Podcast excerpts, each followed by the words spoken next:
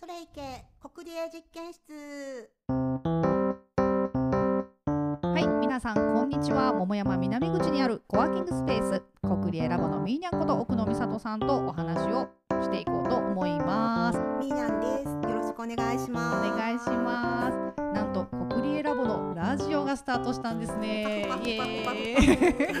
いろいろね初回なので思いを聞いて国理エラボを皆さんに知っていただけたらと思っております。イエーイ。もう早速聞いちゃいます。ドキドキドキドキはいコワーキングスペースなのになぜ国理エラボっていう名前にしたのですか？そうなんです絶対にラボにしたかったんですよねラボって実験室っていう意味があのあるのは皆さんご存知だと思うんですけれどもあのまあ国理エの前半の部分ですよね、うん。前半の部分はコークリエーション競争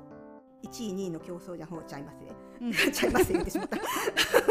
そっちじゃなくって、えーと一緒に作っていく方の競争を実験する場所っていう意味で国理エラボっていう風な名前にしてます。でできればこのいろんなセクターの人がかりうっかりってめっちゃ大事にしてるんですけどうっかり出会って意気投合して一緒に何か作っていけたらなっていうそういう実験場にしたいなっていうのでこの何かっていうのも完成品っていうよりは試作品プロトタイプみたいなものを作っていってなんかいい感じにできたら、まあ、何回か失敗すると思うんですけれども、何回か失敗していい感じにできたら例えば企業とか学校とかそんなところであのその仕組みをやってもらったらいいのでその最初のところを実験できたらいいなみたいな感じで。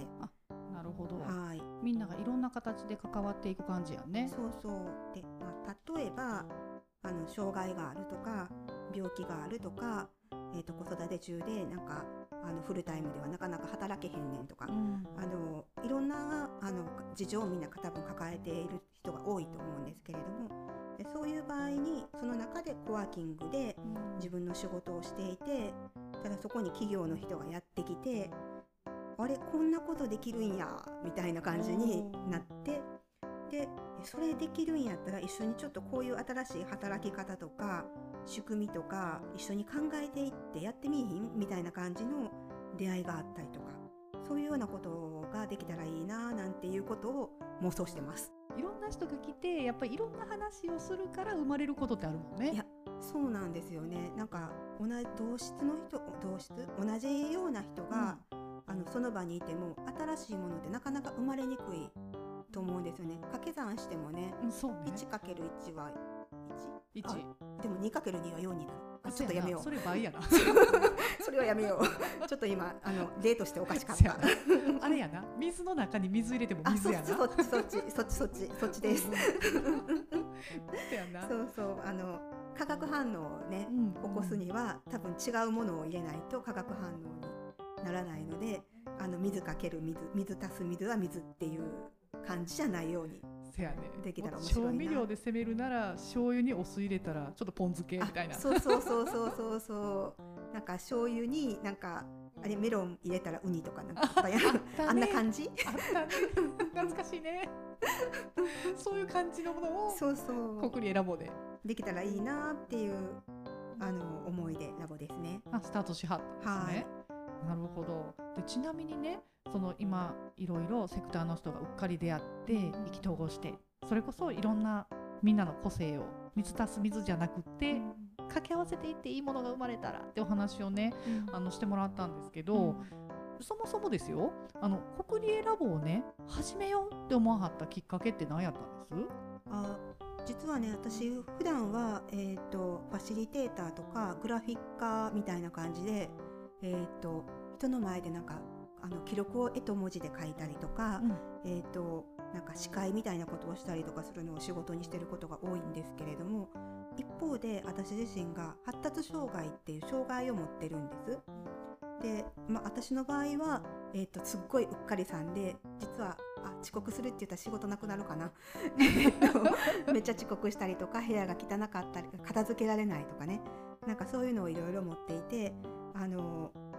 でもやっぱりそういう特性もありながら特性があるからこそできることもある。今多分私がやってる仕事ってあの発達障害のその特性があるからうまくいってる部分もあるんかなって思っていてそんな感じでも例えば障害があるとか病気があるとかいろいろあってもその自分が持ってるいいところ特性でもいい方の部分とか、えーと、そういうところを生かしながらあのうまく働けないかなとかそこをうまいこと誰かに拾ってもらいながら一緒に仕事ができる。っていうような状態になったらいいなっていうのをずっと思っていてでもそういうところが企業でやるのってなかなか難しいんですよねいきなり。なのであのコワーキングスペースっていうあのそれぞれが自立して一人一人がこう関われるような場所。でやったらできるんちゃうかなっていうのをずっと思っていて、まあ、この度たまたまこの場所で、まあ、弟くんがね実はあの会社を作ったっていうところに乗っかってやったんですけどありがとう弟よ。いいタイミング。やね。そうなんです。なのであこれはちょうどいいタイミングやと思ってあの大きめのところを借りてもらって始めたっていうのがクリエラボなんですよね。本当に広いからね。そうなんですよね。で実はその弟くんがこれを応援してくれた理由っていうのがありましてあのまあ弟くんの子供ですね息子ちゃんも発達障害やっぱり持っていて、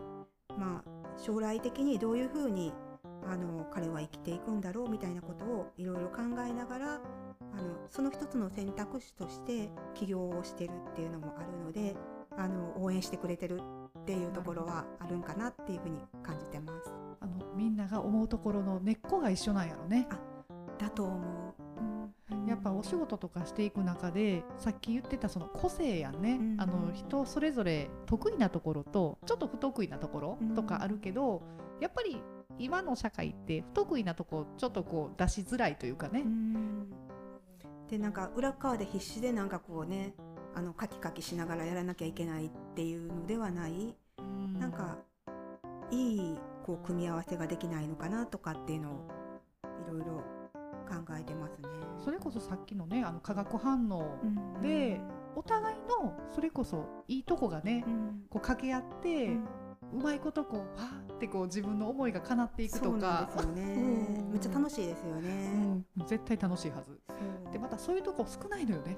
そう。なんやろ。そうなんですよ。なんかね今企業の中でも多様性とかダイバーシティを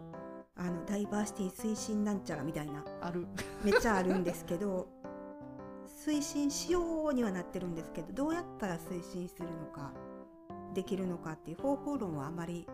ないんじゃないかなっていうのを考えていて、まあ、女性躍進とか結構ね増えてきてますけどそこにすごい寄ってる感じがして、ね、でもあの、まあ、女性だけじゃなくって他にもいっぱい多様性があってその違う人たちが一緒に何かやっていくっていうこと自体がすごい大変なんやけど面白いんですよね。そうやね。なんかそのプロセス自体がめちゃめちゃクリエイティブやなって思うんですよね。でさっきの同質の話あったじゃないですか、うん、あの水に水混ぜてもあの水にしかならへんねんけどこうでもすごいやりやすいんですよね。分かってるから。お互いにね。そうお互いに分かってるから。でもそのお互いに分かってないっていうその制限がある中でこそやっぱりクリエイティビティっていうのは生まれる。と思うのでそう思ったらこのなんかちょっと違ういつもと違う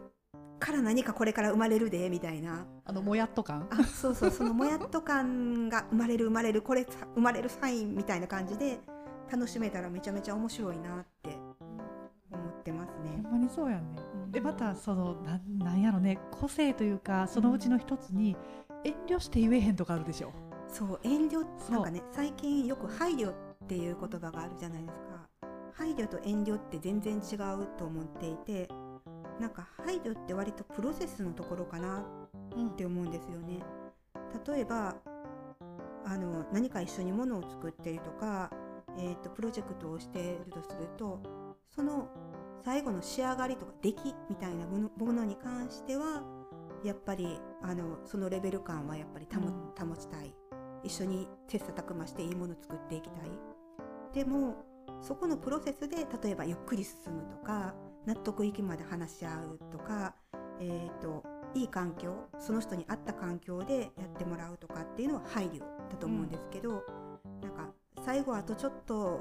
ここ言えへんねんみたいなのは多分遠慮であって遠慮になるとそれって対等じゃなくなる。あ確かに。そうやね。っていうこのそのあたりのモヤモヤをずっと私は持っていてなんか慮し合うんだけどそれ配慮するっていうのはなんか一般の人と普通の人って言われてる人も配慮してもらったらいいと思うんですよね。あそうねそれぞれの事情があるので配慮し合って結果いいものを作っていけるっていうのはこの組み合わせやからこそなんかこれができたよねみたいな感じになったらなんかそれこそが多様性を生かすとか楽しむとかっていうことになっていくんじゃないかなって思ってます。対話ってもう両方で片方だけが聞くんじゃなくって両方が聞いて話してなのででどちらにとってもここやったらええよねっていい感じだよねっていう妥協点なのかもしれないしあの妥協というよりは両方ともがこう満たされる第三の道みたいなものを見つけていってで結果なんか世の中が進化していくみたいな感じになったらめっちゃいいなって思いますね。あのお互いの新しい関係性を作っていくっていうところにもやっぱりしんどさがあってでもそのしんどさを乗り越えた時にうんやっぱりこの本当に対等に話せ話ができるとかいう状態になった時の面白さ気持ちよさみたいなのがあってなんかもしかするとその間につまずいたりとか戸惑ったりとかモヤモヤしたりとかあるいは喧嘩したりとかいいねっていうのが何にもなしではやっぱり何も傷つかずにはできない。でもちょっとそれをうまくきうまく傷つきながらっていいですよね。程よくね程よく傷つきながらでそこで学んで成長しお互いに成長してっていうようなことができたらいいんじゃないかなって思いますね。うん私自身はあのお仕事でこのグラフィックファシリテーションっていうのをしていまして、まあ、グラフィックは絵とかそういう意味のグラフィッ。でファシリテーションが促進するとかっていう意味なんですけど、まあ、ファシリテーターっていうのは進行役であり促し役でありみたいな感じなんですよね。うんでなんですけれども、あのーまあ、その仕事をする中で、えー、と絵を使ってこう促していくそれはもしかしたら、えー、とワークショップみたいな場所場だと司会みたいなことをしながら促していくし1対1の場だとその人が話し自分のストーリーを話す時とかにうん。どうやったらその人が自分で気づく気づきが得れるかなとかかかあのいろんなことをやってる関係性が見えるかなっていうのをお手伝いするようなことをしてるんですけれどもなんか絵にするうん。絵にするなんかもしかしたら絵や絵じゃなくてもいいのかもしれない。なんか話されてることがどこかに書かれていって外在化することによってあのさっき言っていたうん。自分と意見を分けることができるっていうのができるのでなんかそこに今すごく可能性を感じていてで今コクリエラボでは結構この辺に力を入れてうん。あのやっていくことによってもしかしたらすごく対話違う人同士の対話とか自分の自分と自分との対話みたいなことができるようになるんじゃないかなみたいなことをあ実験してます。はい。そこも実験。そこも実験です。ラボだから。ラボだから。素敵。もうぜひみんなに味わってみてほしい。どうですか？これからコクリエラボ。ねえ、うん。めっちゃ緊張した。めっちゃ緊緊張し。た？た 感想じゃない。感夫？想じゃないんだけどそうですね。私自身もその発達障害もあるんですけれどもあ、えー、と8年前ぐらいに子宮頸がんをしていて、うんうん。実は子宮をぽっこり取ってたりとかするんですよね。でその後とリンパ浮腫。足がすんごいむくむ病気になったりとか、うん。なんか腎臓が悪くなったりとかなんかうまく働けないっていうのをずっと経験してきてでもやっぱり働くなり社会に関わっていきたいってずっと思ってたんですよね。それがフルタイムで働かないととか100%働かないとみたいな感じじゃなくても社会と関わってやっていけるっていう場をやっぱり作りたいんだなって改めて話していて思いました。自分自身に必要な場所を、まあ、他の人にも必要だだから一緒に作ろうでって思ってます。じゃあまた2回目も皆さん、ぜひぜひチェックをしてほしいですよね。よろしくお願いします。じゃあじゃあまたはい、コクリエラボでした。パフパフパフパフパフ。